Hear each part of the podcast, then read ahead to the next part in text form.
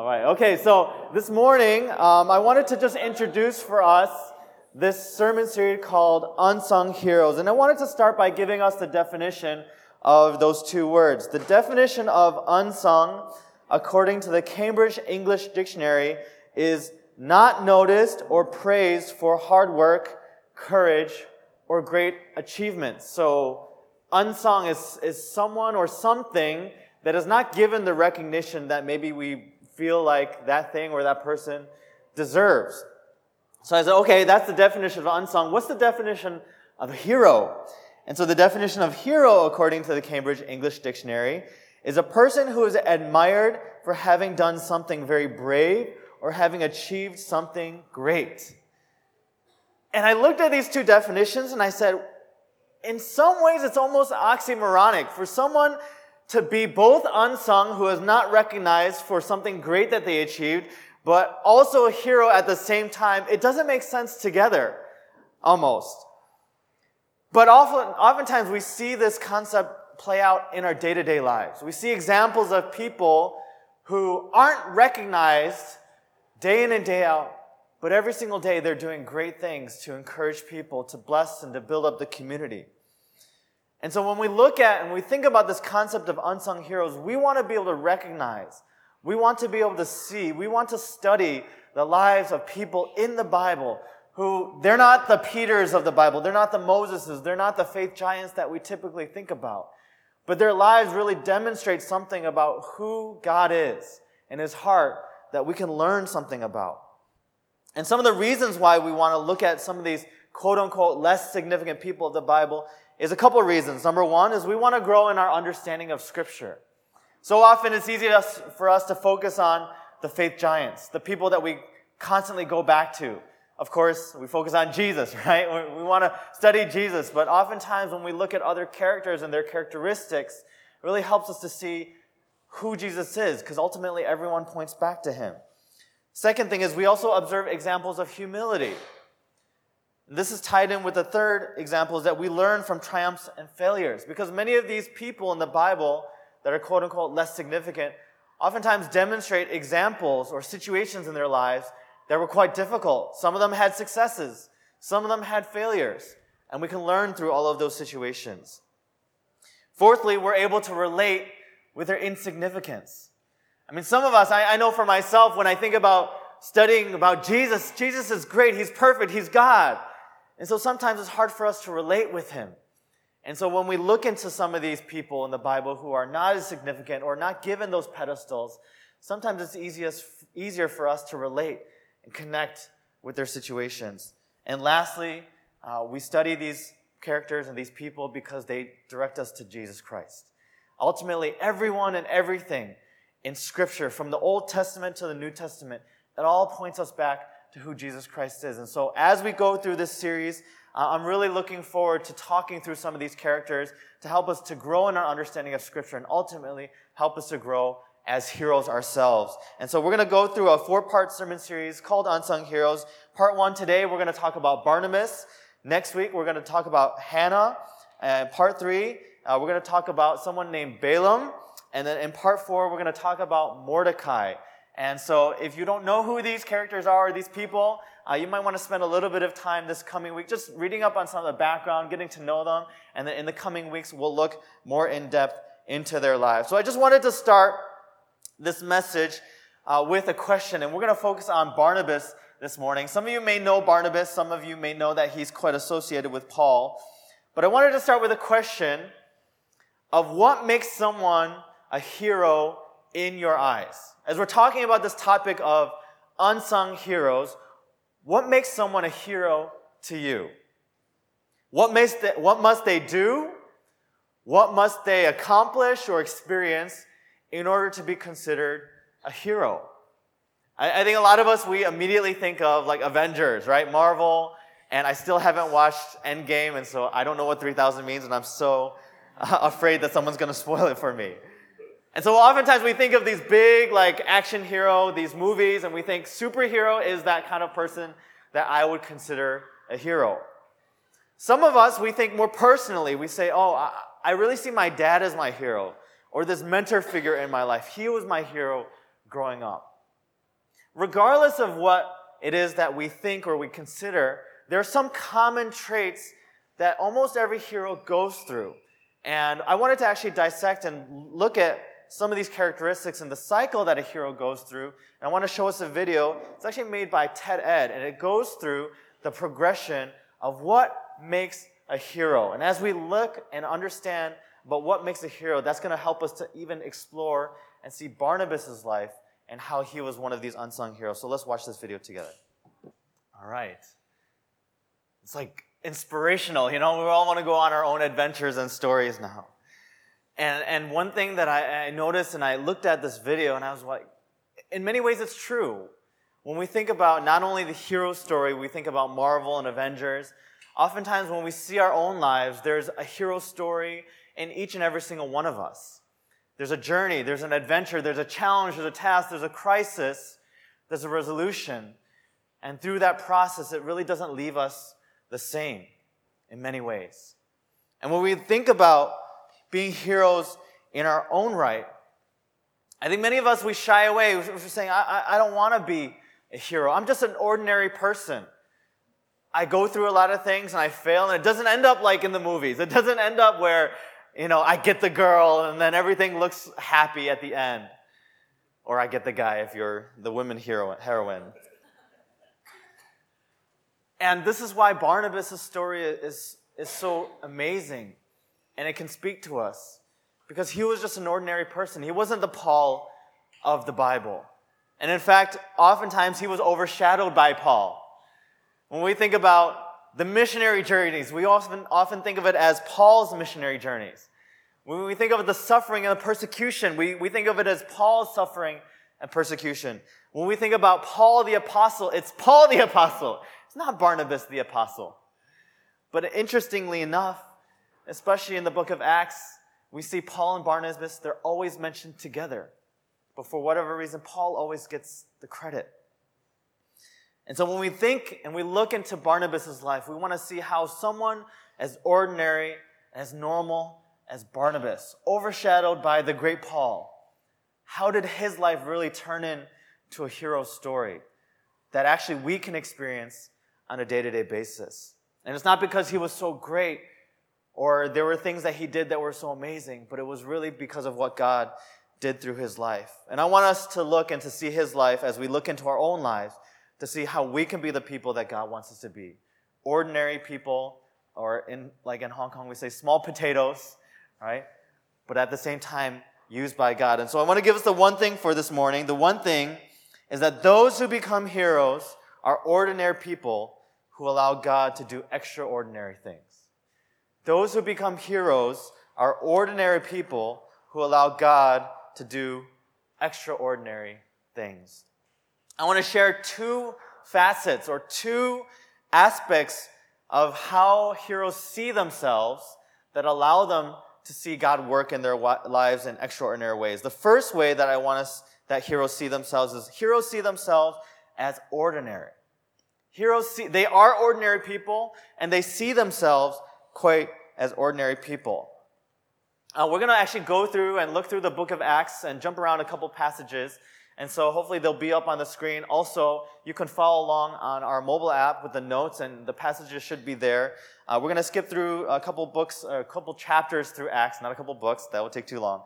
Um, but Acts 4, we're going to start reading verses 36 to 37. So uh, you can look it up on the mobile app or turn to someone next to you and hopefully they'll share with you and just ask them kindly. Hopefully they'll be nice. Okay, so we're going to read Acts 4.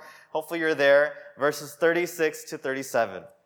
It says, Thus Joseph, who was also called by the apostles Barnabas, which means son of encouragement, a Levite, a native of Cyprus, sold a field that belonged to him and brought the money and laid it at the apostles' feet. As we look through this passage, we're going to focus on two aspects of how Barnabas saw himself as ordinary. The first aspect that we see is that he focused on his character. It was the character of an ordinary person. And in this passage in Acts 4 36 to 37, we notice that Joseph is introduced as Barnabas immediately after the description of the early church. Immediately. So in 36, we say, see the word thus. Thus Joseph, blah, blah, blah. He was introduced as Barnabas and he sold a field and he did this amazing thing. Thus is a really important word. This is kind of a side note that anytime you're studying the Bible, you want to take note of these connective words or these transition words that indicate something happened before that caused the next thing to happen. So when we see the word, the word thus, we want to look at what caused Barnabas or what context did Barnabas do what he did.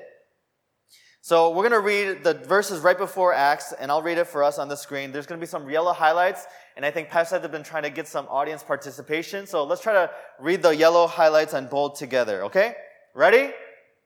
All right. Acts 4 verses 32 to 35 in the ESV, it says, Now the full number of those who believed were of one heart and soul, and no one said that any of the things that belonged to him was his own, but they had everything in common. And with great power, the apostles were giving their testimony to the resurrection of the Lord Jesus, and great grace was upon them all. There was not a needy person among them, for as many as were owners of lands or houses sold them and brought the proceeds of what was sold and laid it at the apostles' feet, and it was distributed to each as any had need. That's the context of Barnabas now giving and selling his possessions and giving it the proceeds to the apostles. And many of you might realize, well, this parallels the Acts 2 passage that in, in our life group communities that we emphasize and we model everything that we do off of Acts 2. And Acts 4 is very, very similar. We see a picture of the early church of being one in heart, unified, all of them having everything in common. And we notice this idea of everyone together. It's not just a few people, but we see the emphasis. It was the full number of people who believed. No one said that anything was their own. So that means everyone was communal about that. Great grace was upon them all. And that as many were owners or lands of houses, so all those who had that were the ones who were selling them and bringing the proceeds to distribute to those who had need. And it's really interesting because oftentimes we think of some of these characters and some of these people of the Bible as exceptional. They're different. They're, they're these unique people that are so different than everyone else that that's what makes them really stand out. But when we look at this passage, we see Acts 4 is given a description of the early church, and it says, Thus Joseph, who was also called Barnabas, Barnabas is just one example of someone who did what he did. He's just an ordinary person. He was just living out the Acts community that all the other disciples, all the other followers of Jesus Christ were living out. There were probably many, many other people who were doing just what Barnabas was doing, that go unnamed, that we have no idea who they are. They're not written in the Bible for us to remember. They're not getting any recognition, any credit. But for whatever reason, Barnabas is just highlighted as one example of the work that God was doing in the church. I'm wondering for some of us, do we see ourselves as ordinary people that God could really use in a powerful way? Do we see ourselves as one of those ordinary people that as we're ordinarily participating in the church, as we're ordinarily being challenged by God to take steps of faith, whether it's you're, you're coming to life group every single week. For some of us, that's an ordinary step of faith that we need to take every single week. We had a, a really good uh, covenant barbecue. It was it yesterday. It was yesterday. It was a kickoff meeting, and I just realized for families with children, with their busy schedules to come and just join together, it's a challenge. And just to come every single week is an amazing step just to be able to say, hey, I'm committed to this community. I want to invest in this community. I want to be part because that's what God is calling me to do. And that's an ordinary thing, but that many of us we can do that demonstrates something extraordinary that God could use us somehow just by being present, just by participating. For others of us, it's just bringing refreshments at the time that you ought to bring it. Or it's having that birthday cake right in the moment, right in the day that that person's birthday is. Or just showing up to LCG. Just being there for that person, just lifting up a prayer, just saying what you'll, just doing what you say that you will do. There's so many things that every single day we just do ordinary things. That as we're living out this Christian life, we're doing the things that God is wanting us to do as a part of the body of Christ that could really make an impact on people. Just physically being there, just being faithful to the little things, it can really impact something. One other thing I wanted to mention in light of all the things that we've been talking about recently, just giving reg- regularly. Just making tithing, offering, a weekly discipline, and a blessing for the church, for many people who are coming for the first time. For us to be able to do things like Ignite, for us to be able to invest in things like Operation Campus Reach or City Reach into the future. That all takes resources, and as those who give and those who've been faithful and those who've been uh, regular and consistent week after week, those are the ones who God is really using to build up and bless the church. And so, can we just actually give a round of applause for all those who are serving, who are giving faithfully? Let's just, I just wanted to recognize them because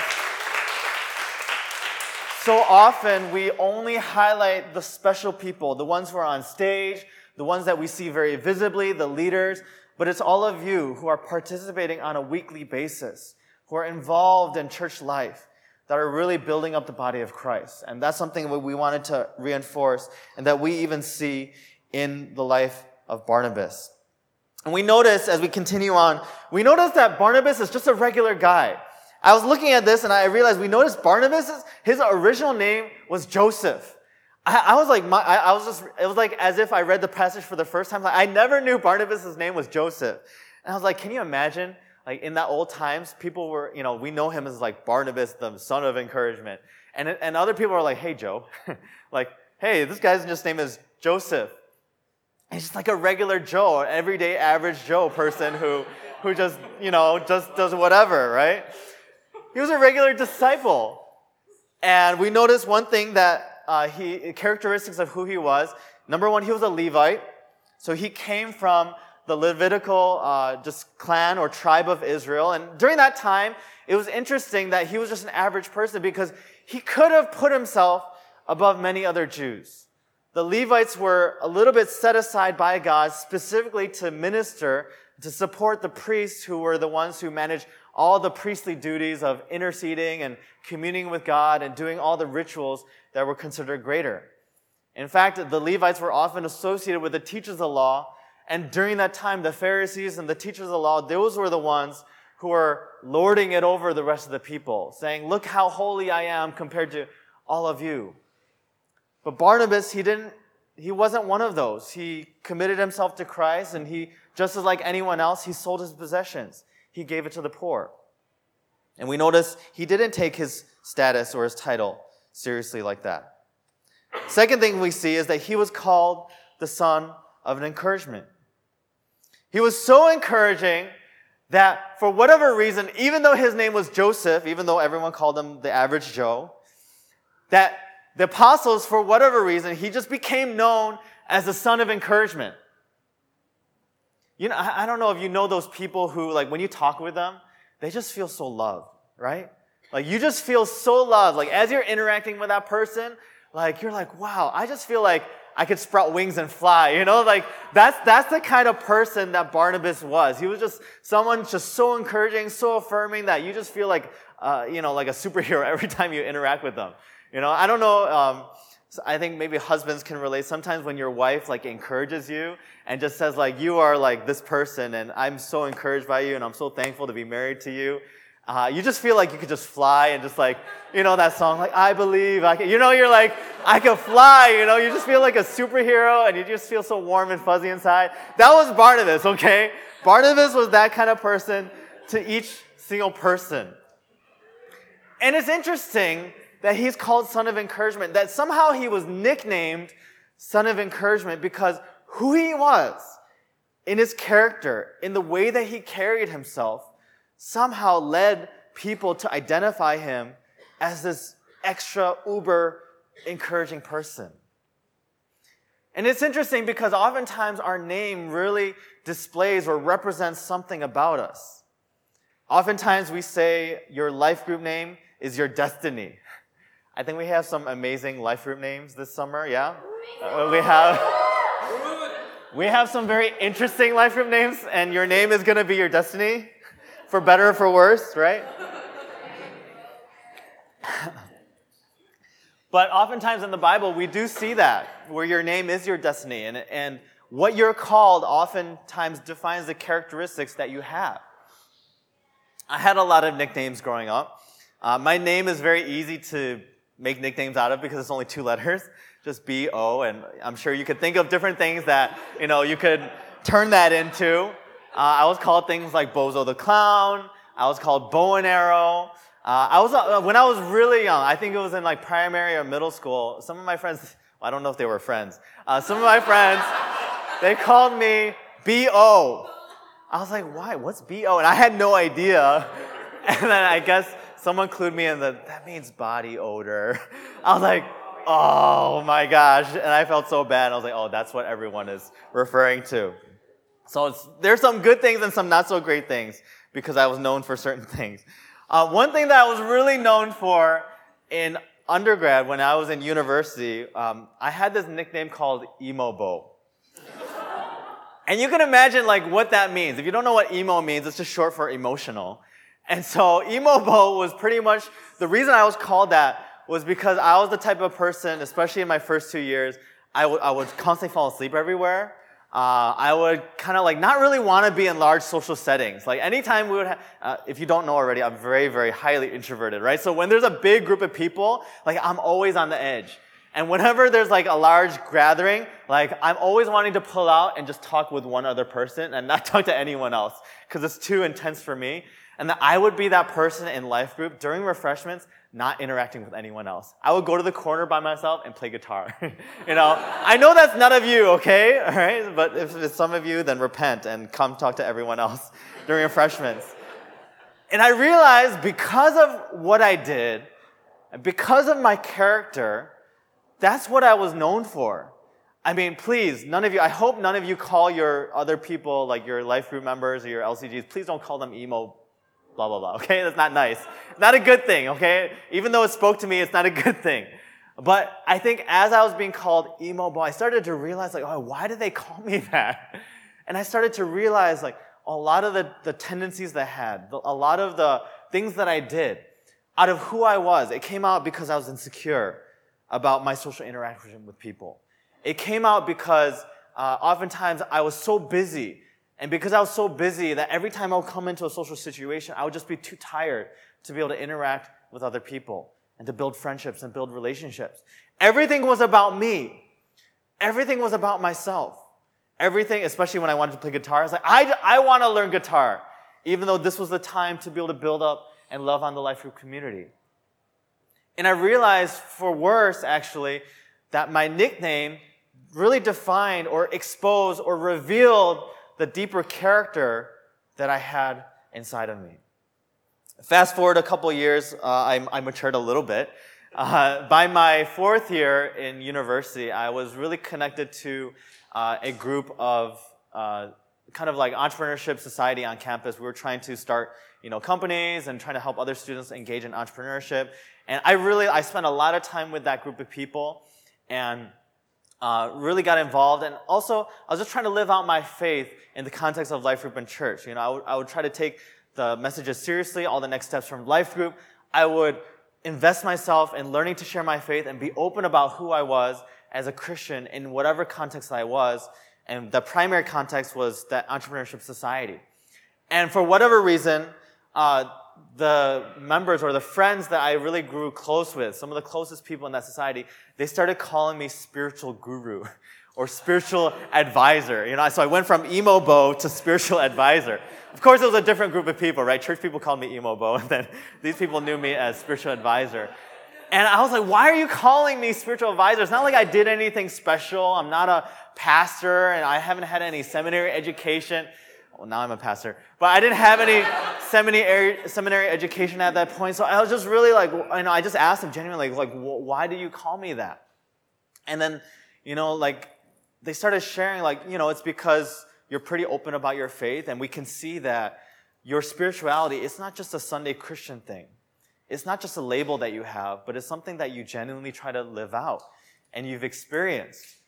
And, and not to like boast about myself, but I realized that as I was maturing and as I was just doing the basic things of, of life group, doing the everyday things, participating in church, trying to reach out to my classmates, trying to reach out to some of my friends, I didn't feel like I was doing anything special or extraordinary.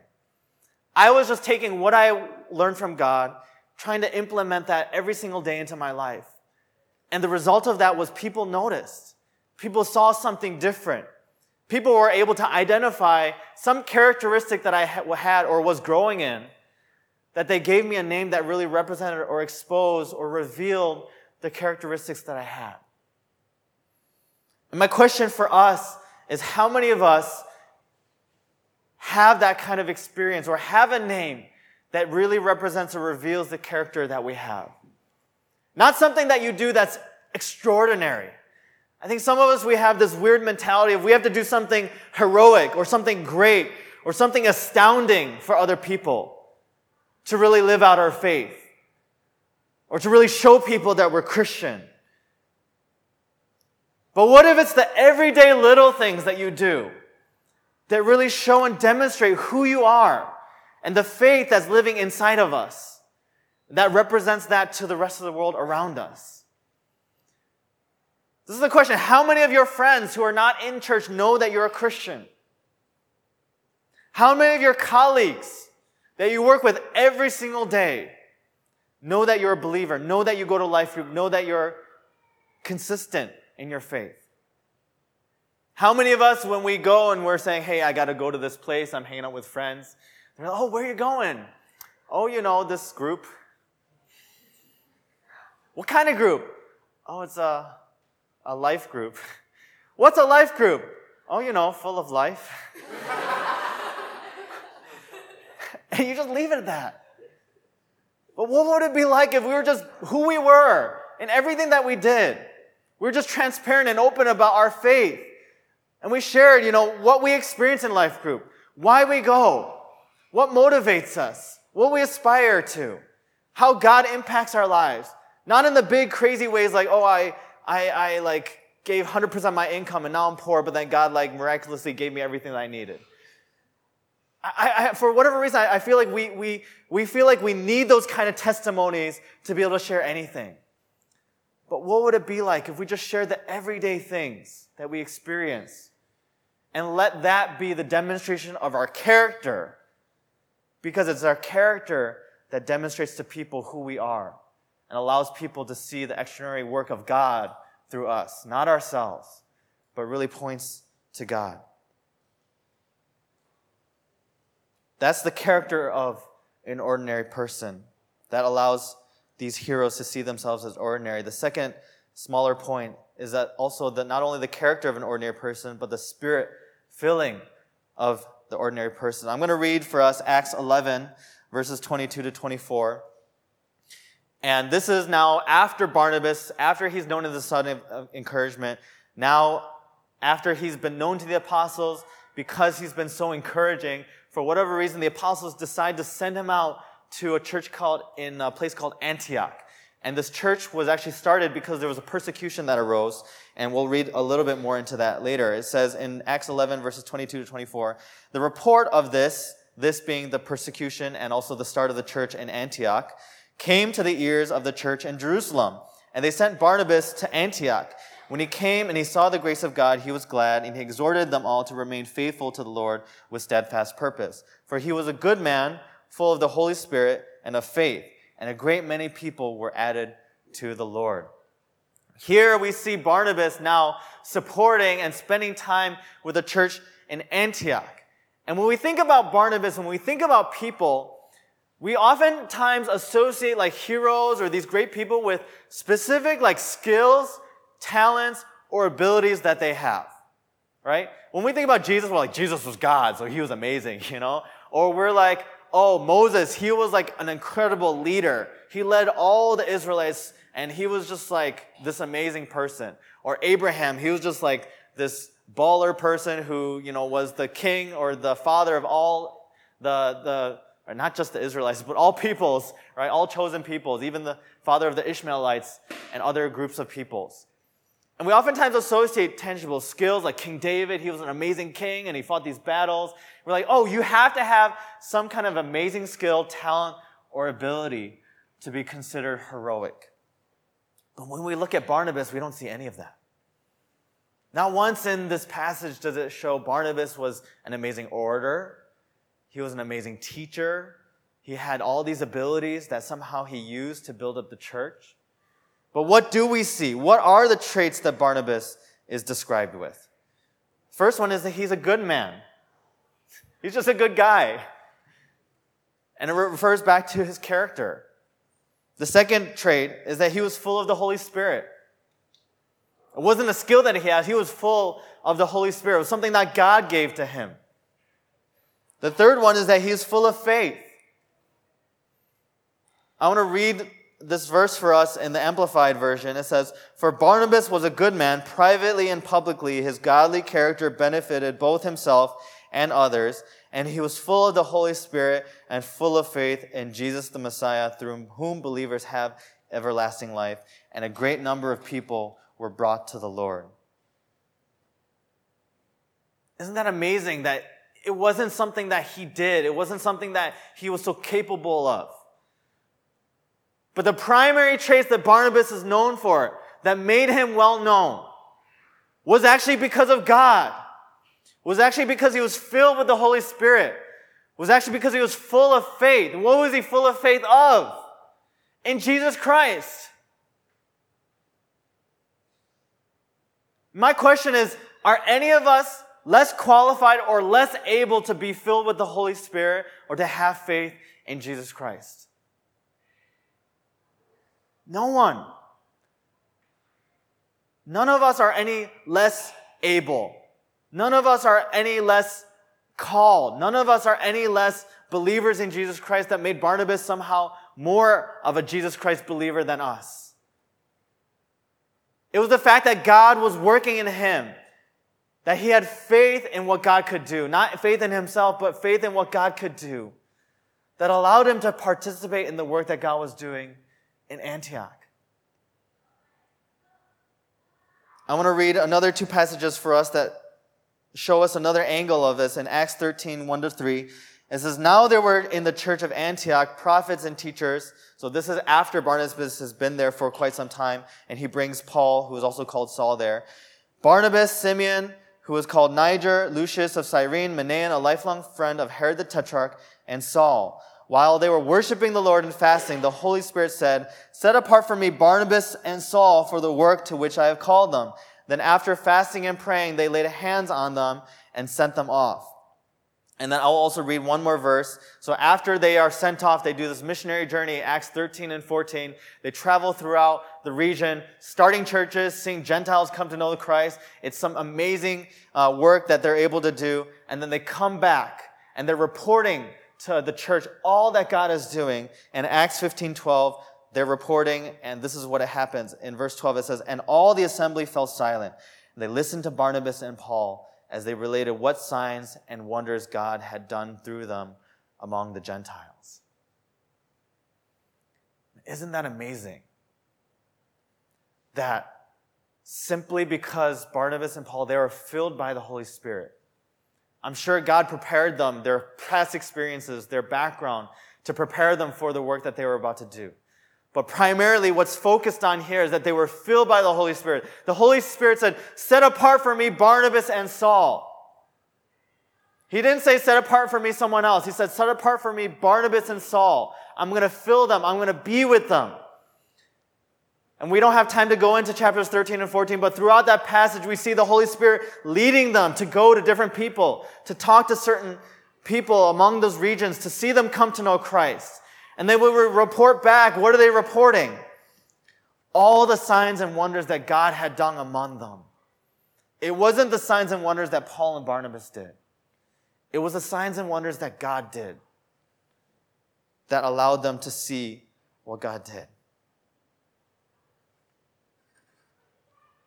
And some of us were like, I can't be like that, or I don't see how that's possible. And we think about what really gave Barnabas this power. What, what allowed Barnabas and Paul to accomplish the things that they were able to accomplish?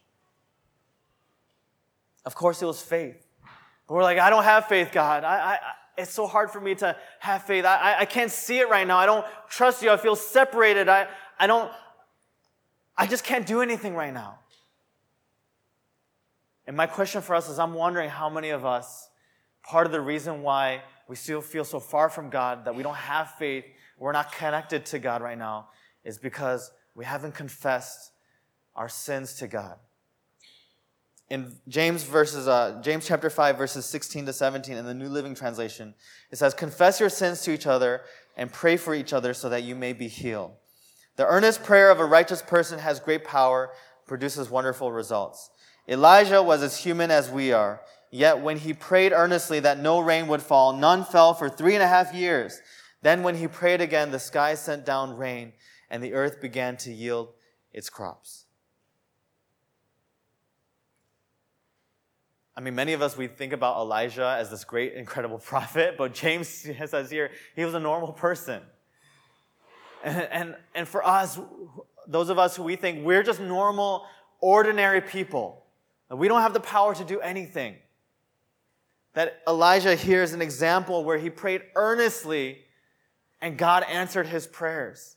Well, what separates us between Elijah and all the great things he did and just us feeling ordinary? What, uh, what hinders us from praying earnestly, asking God, please, would you do this in my life? Would you work? Would you connect with me? Would you allow me to feel like you're there and allow me to participate and allow me to see great things happen? In James, it says, confess your sins to one another. I'm wondering if it's a lack of confession. It's a lack of being honest with who we are. It's a lack of being humble and transparent about our shortcomings that hinders us from actually having the faith and the earnestness of our hearts to pray and actually see God work in our lives. Some of us, we look at we look at pastors, we look at missionaries, we, we look at examples of Elijah and Barnabas and Paul, and we're like, whoa, they're, they're too, too holy for me. Some of us, we, we think about our leaders, we're like, they're, they're like a different type of breed, you know, they're a different species. Like, I don't know why, how they could possibly spend so much time in church. You know, my life is not like that. Some of us were like pastors, they're like, you know, there they must there must be the special like pastor like anointing and calling and process that they go through. and, and for me, I'm like, okay, I just became a pastor not too long ago. And I'm walking through, like, now I live in the PolyU dorms, which is great. And I'm walking through the PolyU dorms, and sometimes I like, I'll see some PolyU students, and they'll like, they'll be like, they'll look like a deer in headlights, like, Pastor, why are you here? I'm like, I'm going home to sleep.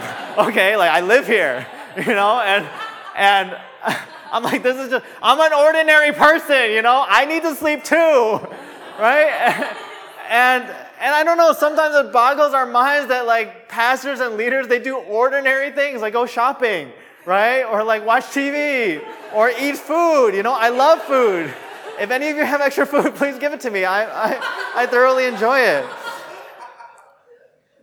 and and I think for some of us, we like put, we, we separate this group of people because they have a title, because they have certain responsibilities or roles and say, oh, they must be holier than me, and therefore I cannot do anything great. Or God doesn't connect me with me in the same way because I'm not like one of that, or not like one of them. And oftentimes, especially whether it's an LCG or life group, we find it really difficult whether it's to challenge or even keep some of our leaders accountable. And we get shocked when a leader shares, like, oh, like some of their sins, like, oh my God, you sin? I didn't know that. We sin, okay? Cat's out of the bag. We sin, I sin. And, and that's the amazing thing about the body of Christ. That's the amazing thing about the gospel is that we are all alike under sin. That every single one of us, we are depraved. And without God, without Jesus Christ, his sacrifice for us, we would all be separated from God. But it's only the gospel of Jesus Christ and having faith in him that allows us, all of us, to have a relationship with God. I, as a pastor, may have a different role than you. I may have a different title than you. I may have, I don't actually have more time than you, but I may spend more time than you studying the Bible or praying or whatever because of my role or spending time in church because of my title, because of what God has called me to do. But we are all alike. We are all brothers and sisters in Christ. We're all a royal priesthood, a holy nation that God has called us to be ministers of his gospel. And so if any of us we feel like less qualified or less adequate or less connected to God, then that is the lie of Satan in our minds, convincing us that we are not able to do the great things that others are able to do. And I'm wondering if it's maybe some of us, we have a false view of leaders, or maybe of some of us, we just haven't been transparent or honest about our sin, about our depravity, to realize that it's only once we connect, confess our sins, we bring that to God and also to other brothers and sisters in Christ who will lovingly restore us. That that's what really allows us to be filled with God's Spirit. That's what really allows us to be connected and for God's Spirit to really work in us in every single way. I don't know how many of you, like, you're, you're, you've sinned and you're not doing well, you're struggling with different things. Are those the times that we really feel most excited to do God's work? Are those the times that we feel most empowered, that most joyful to go to life group, to, to do the things that we're called to do on a ministry team? No. It's those, and that's why God calls us. He says, confess your sins. Ask people to pray for you, to support you.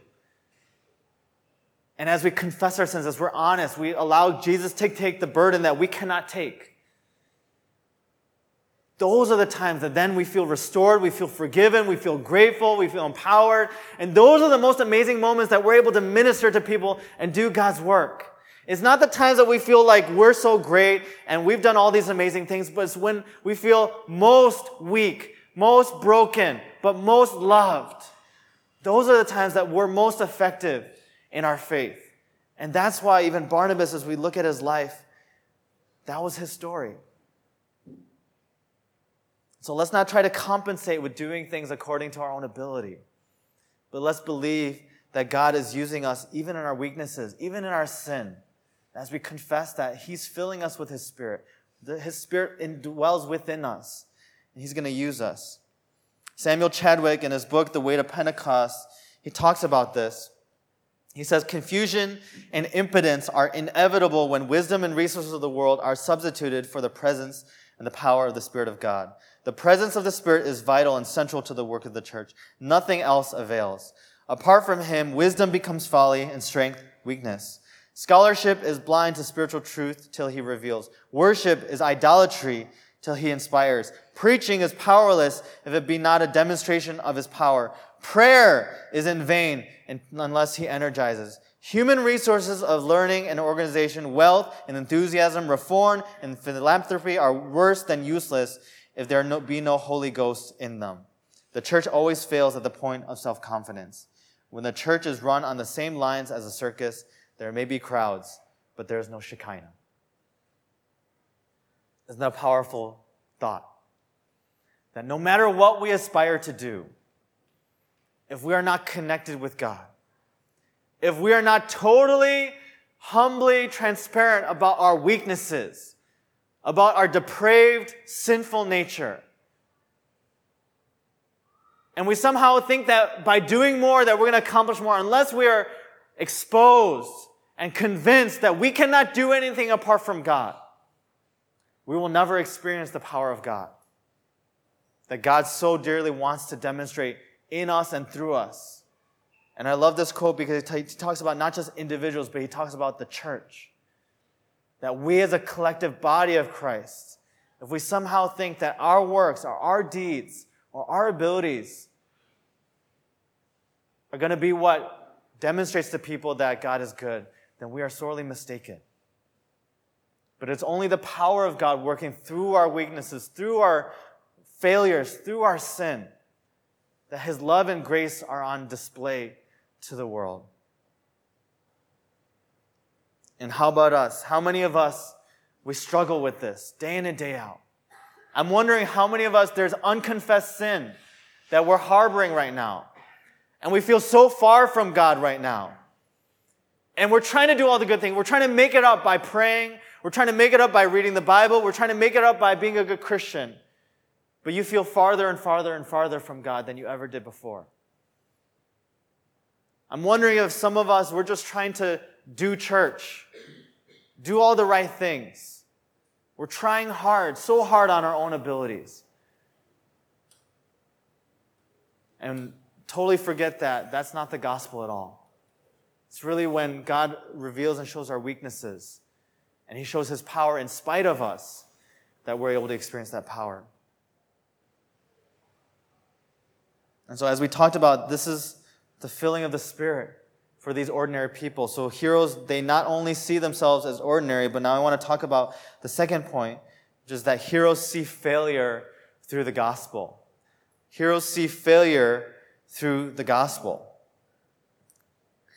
I, think for me, when I talk about failure, it's a, a really personal um, struggle because I think growing up, uh, I would say that if you ask me in my first year of university, and you ask me how many times have I really failed in life, I would say, you know, not really.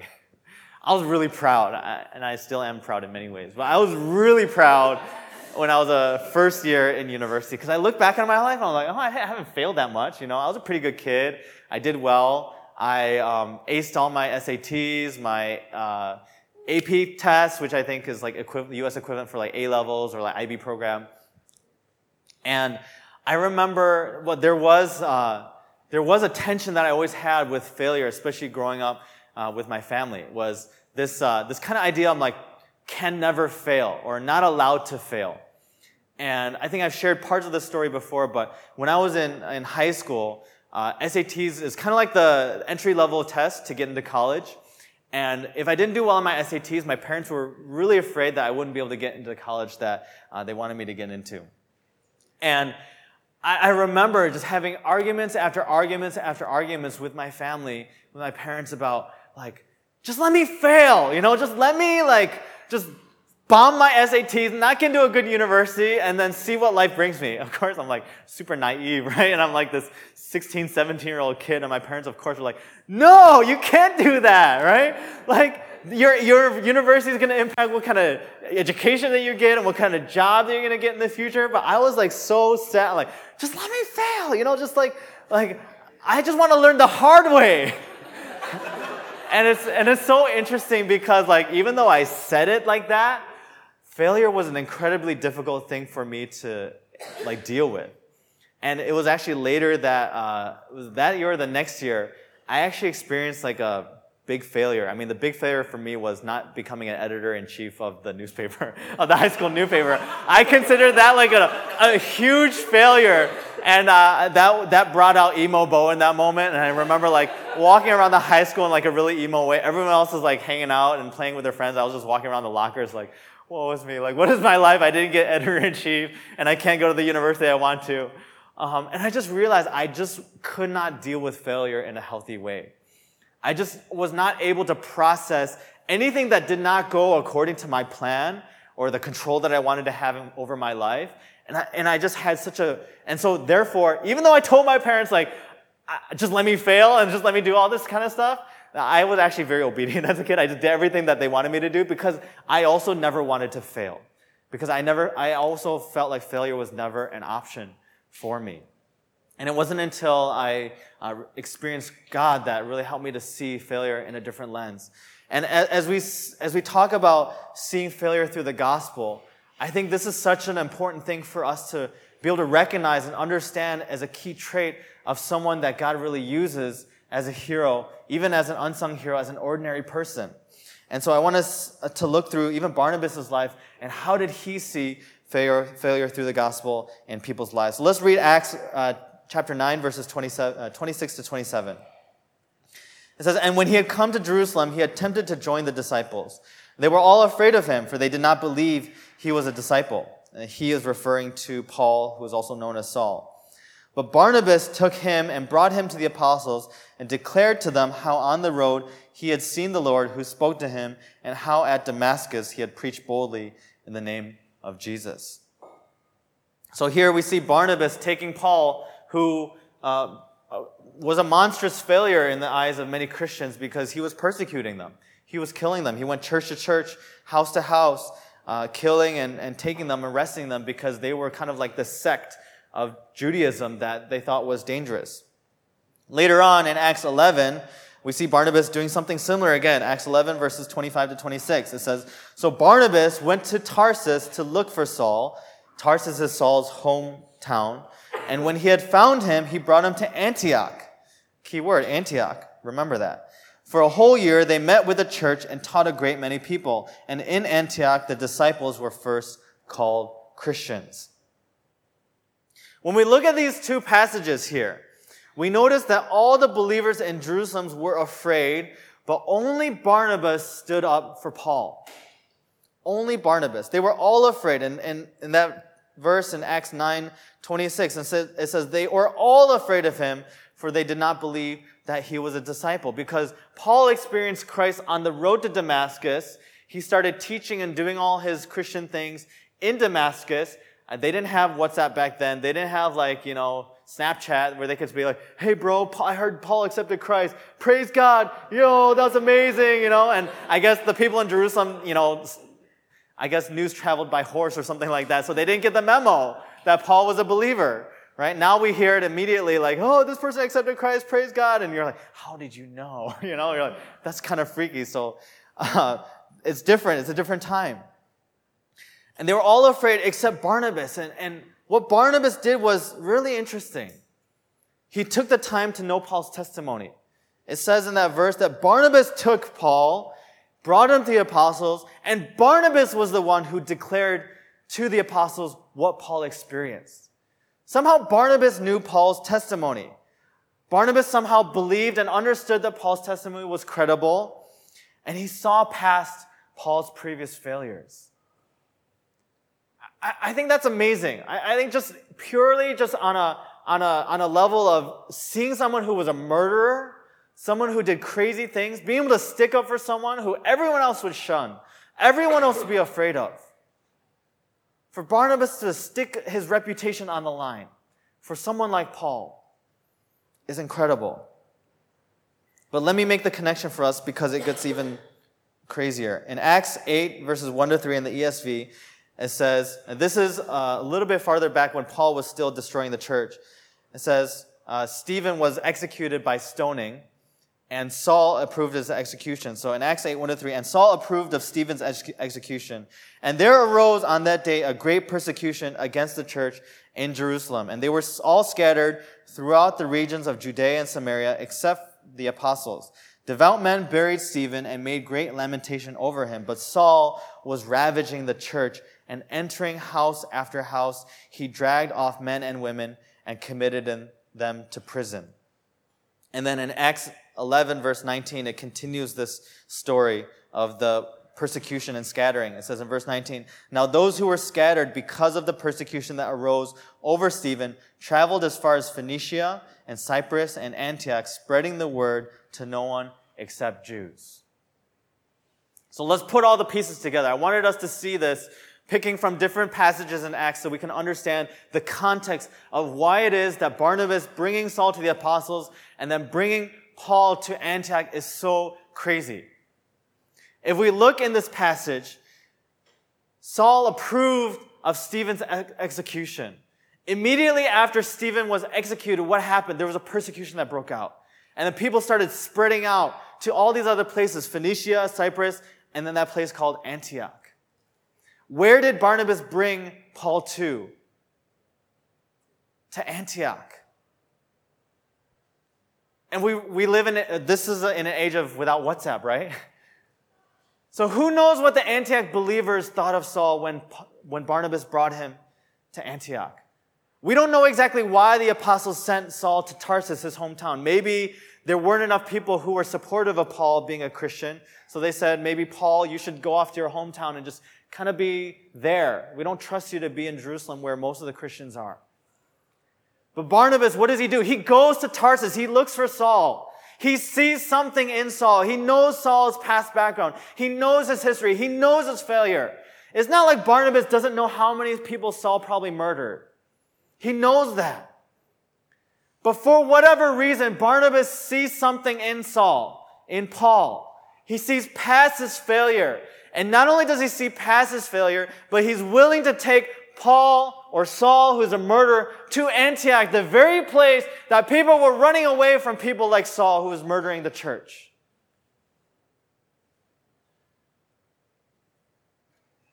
How many of us will be willing to stick up for someone who's failed like that? And not only stick up for someone like that, but stick your own reputation on the line for someone who's failed in that kind of way. I'll say it's hard, even for myself, to associate myself with a murderer, someone who's killed fellow Christians. I think it would be very hard. And for many of us, it's so difficult for us to see past others' failures. So many of us, we judge each other based on the merits of what we've done or what we haven't done. From something so small as like, oh, you didn't sun your soap out today. You're such a bad Christian. To other bigger things like, oh, you forgot to bring the birthday cake. Or I can't believe you did that heinous sin. Or I can't believe you gossiped about that person. Or I can't believe you, you're like living this double life. And instead of restoring, instead of believing in that person, instead of seeing the gospel in their lives, what do we do? We disassociate with them. We exclude them. We judge them. And I'm wondering if disunity and disagreement and contention within the church is catalyzed because of that attitude that we have. And one of the saddest things is the reason why we do this oftentimes is because we cannot stand even our own failures. It's because if we're honest with ourselves, we see our own brokenness, we see our own sins, that we don't even see our own failures in light of the gospel.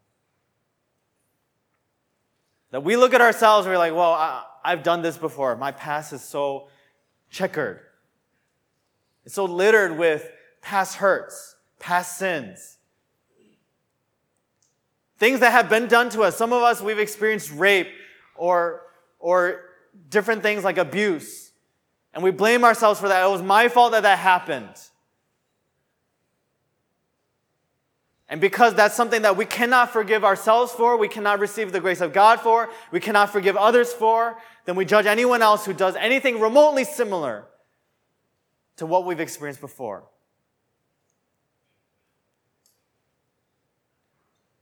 Some of us, we failed in so many other ways. We've been hurt by others in the church for excluding us. We've done things to hurt others, to cause them to leave, to cause them to turn away from Christ. We've cheated, we've lied, we've stole.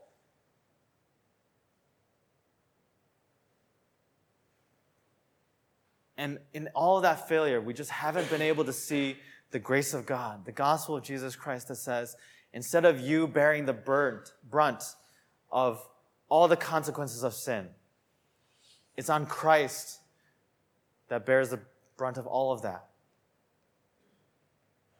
And I want to encourage all of us, no matter what failures that we've been through, no matter what circumstances, what things have happened in our lives, Jesus Christ's sacrifice is sufficient to take all of that on the cross to give us new life, to give us new hope, to demonstrate that He not only loves us, but He is adopting us into His family. He wants to associate with us. Jesus is the greater Barnabas in this sense. He takes us from our hometowns. He takes us from our brokenness. He takes us from every issue that we've been part of, that we've experienced, every heartbreak. He takes us and He brings us to a new place that He wants to use us to demonstrate the gospel to other people. How many of us we see that? That every failure, every crisis, every brokenness that you've experienced, God wants to redeem that and use it for something greater. If only we would see our failures in light of the gospel, in light of the cross of Jesus Christ, that He took everything. He bore the punishment so that we don't have to.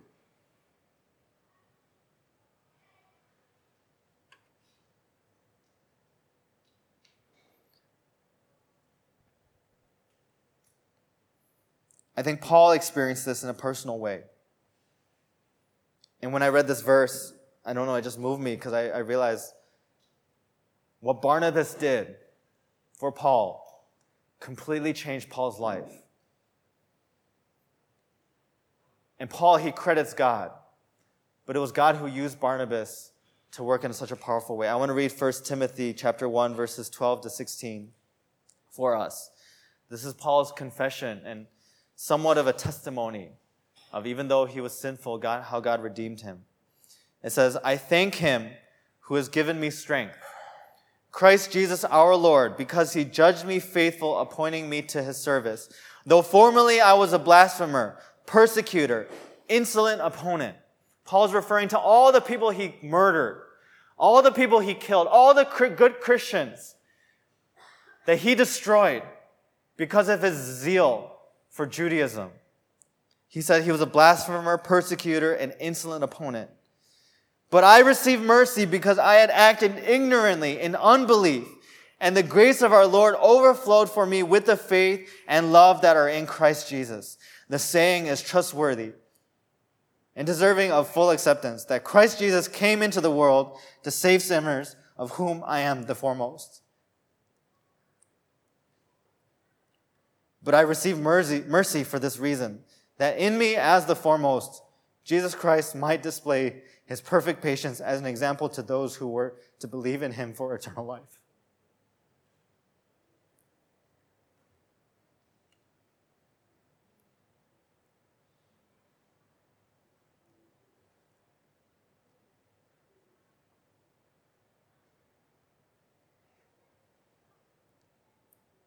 Paul experienced the grace of God.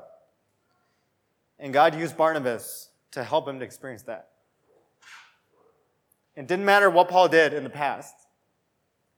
There was nothing that Paul did that God's grace could not cover over. And it was Barnabas' privilege to be used. Not because he was so great, not because he had all these skills, not because he was a perfect Christian, not because he was like perfect in his soap, or that he loved everyone perfectly. God used Barnabas because Barnabas was open and willing and available, and he had faith in Jesus Christ more than anyone else, more than anything else. That allowed him to minister to the greatest missionary in the world.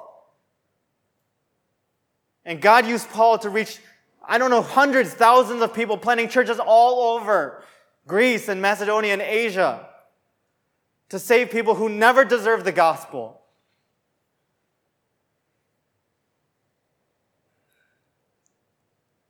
I'm wondering how many of us, we know people that God has used for us to demonstrate the gospel to us, even though we were so undeserving.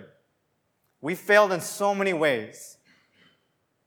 We weren't looking for God. God came looking for us. And He sent people your way to love on you, to care for you, to demonstrate how good Jesus Christ is to you. And I'm wondering how many of us now we can be that same help to someone else because we've experienced the gospel in that way. Because we've received mercy even though we didn't deserve mercy. Because we got hope even though we didn't deserve any hope. That's the good news of Jesus Christ. Clovis Chappell in Sermons on Biblical Characters. He says, Whatever failure you and I make of our lives, we do not make because God forces us to do so. In whatever way we go wrong, we do not do so because God planned that we should. We do it because of our own willfulness and wicked rebellion against God. Our failures, it's our responsibility that we have a choice to either dwell in it, to somehow think that we're responsible for it ourselves, or we could turn from our own willfulness and willful wicked rebellion, and we can say, you know what, God, I'm here. I'm willing to receive your grace. I'm willing to trust you. I'm willing to humble myself to say, I'm not going to try so hard on my own anymore. But I want to know the good news of Jesus Christ, just as Barnabas did, just as Paul did. Because that's the greatest message in the world that will transform even the hardest of hearts, even the most broken of lives. And that's why, even connecting this to Jesus, when we look at Jesus' life, if we didn't know the resurrection, we would say Jesus' life was a failure. The Pharisees, when Jesus was on the cross, they said, Save yourself. If you're really the Son of God, save yourself. And he didn't. And many of us were like, Jesus was a failure. But it's exactly through that failure that God demonstrated the greatest miracle in the universe. And the centurion who was there at that moment, he said, Surely this man was the Son of God. It was a centurion. He didn't even need to know the resurrection. But he knew at that moment Jesus was the Son of God. And he put his faith, we don't know exactly for sure, but he recognized that Jesus was the Son of God somehow. And I want to challenge and encourage of us. Let's recognize Jesus as our Savior, as our Lord, as our Redeemer, as our hope. And it's only as we do that are we going to be able to be the unsung heroes, the ordinary people that allow God to do extraordinary things. That's why the one thing is that those who become heroes are ordinary people who allow God to do extraordinary things. I want to give us some next steps for us, some practical things in light of what we talked about this morning. The first is invite people into your life to help you grow in your character. Uh, one of the things that I love about summer life groups, and I think all across the board, every life stage, whether it's you're in campus life groups, whether you're in city life groups, focus, or even covenant, uh, we're doing uh, separate husbands and wives life groups, uh, at least for three out of the four weeks, is that these are amazing opportunities for people to get into each other's lives, to love on one another, to say, hey, brother, hey, sister, I want to support you. I want to help you grow in your character. Because it's really the, the, the everyday things, the character that we have that really allows people to see God's work. And it's not an overnight change. It's not just you read one Bible passage and then things change, but it's really God's grace that allows us to change little by little every single day. But really the most powerful way is through community. That's why we emphasize community. That's why we emphasize life group, is to invite someone into your life to say, hey, I know I need to grow in certain ways. Can you help point things out? If we're humble enough to say that, I really believe God is going to help us to grow this summer. And the second thing is initiate to confess your sins to others. The worst thing is when someone else hears about someone or something that you did and they have to bring it up to say, oh, I heard this from someone else and I'm confronting you about it. That's usually not the best route because oftentimes what happens? We get defensive. We try to excuse ourselves and oftentimes we end up, you know, just agreeing to disagree. But I want to challenge us to initiate, to take it upon ourselves to say, I sin, I messed up. I need God's grace. And so number one, yes, confess your sins to God. But there's something deeper that happens when you confess your sins to one another. That was the James verse that we read. Confess your sins to one another and pray for one another that you may be healed. Because that's when you confess to one another God uses that other person to restore you, to remind you of the gospel when you cannot remember it yourself. And lastly, inspect your failures with the gospel. Let's look through all the past things. I, I know some of us, maybe we're, we've just been stagnant in our faith and we just can't get over this hump or this struggle or this past thing. I'm wondering if we can relook at, inspect the different things that have happened in our past and say, God, how does the gospel apply in this situation? Many of us know we've been talking about gospel fluency and we've been trying to practice this in our lives. And if you don't know what it is, go talk to your life group leaders. Ask them, how can I learn to be fluent in the gospel in every area of my life, especially my failures? How can I see every mistake, every hurt, every brokenness in light of who you are, in light of Jesus who died on the cross and rose again from the grave and ascended to the heaven? How can I see all my failures in light of that? And I really believe as God is helping us to break through in some of those strongholds, that, that's going to help us to grow in an incredible way. And so let's stand together as we close.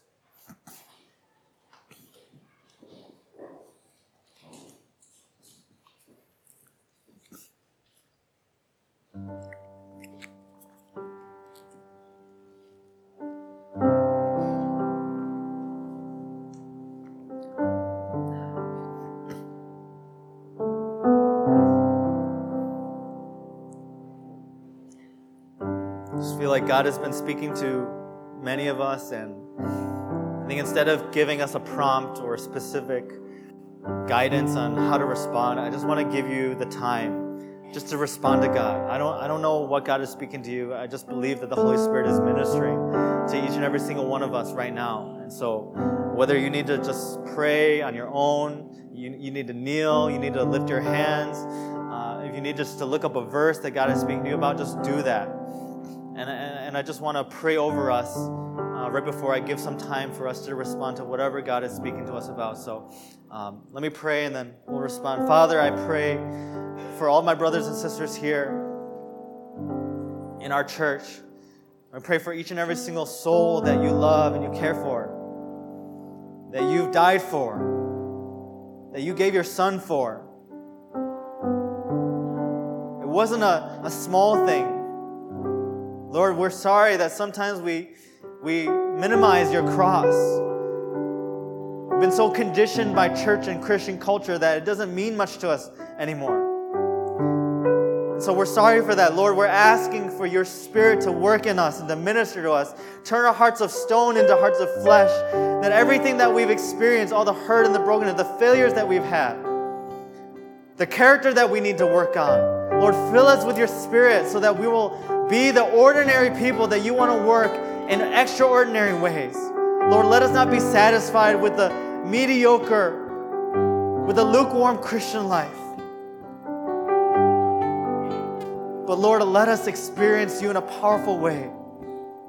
That we will follow in the example, in the footsteps of Barnabas, and see how you use ordinary people for ordinary, extraordinary things. So, Lord, help us to respond. Speak to us. Lord, let your Spirit release your Holy Spirit right now in the name of Jesus, so that each of us can experience you personally. So we thank you. We pray this in Jesus' name. Go ahead, whatever you need to do. You need to pray on your own, you need to kneel, need to sing a new song, need to look up a Bible verse. Just go ahead and do that. Just respond in whatever way that God is causing to or moving in you. So let's just pray and respond together.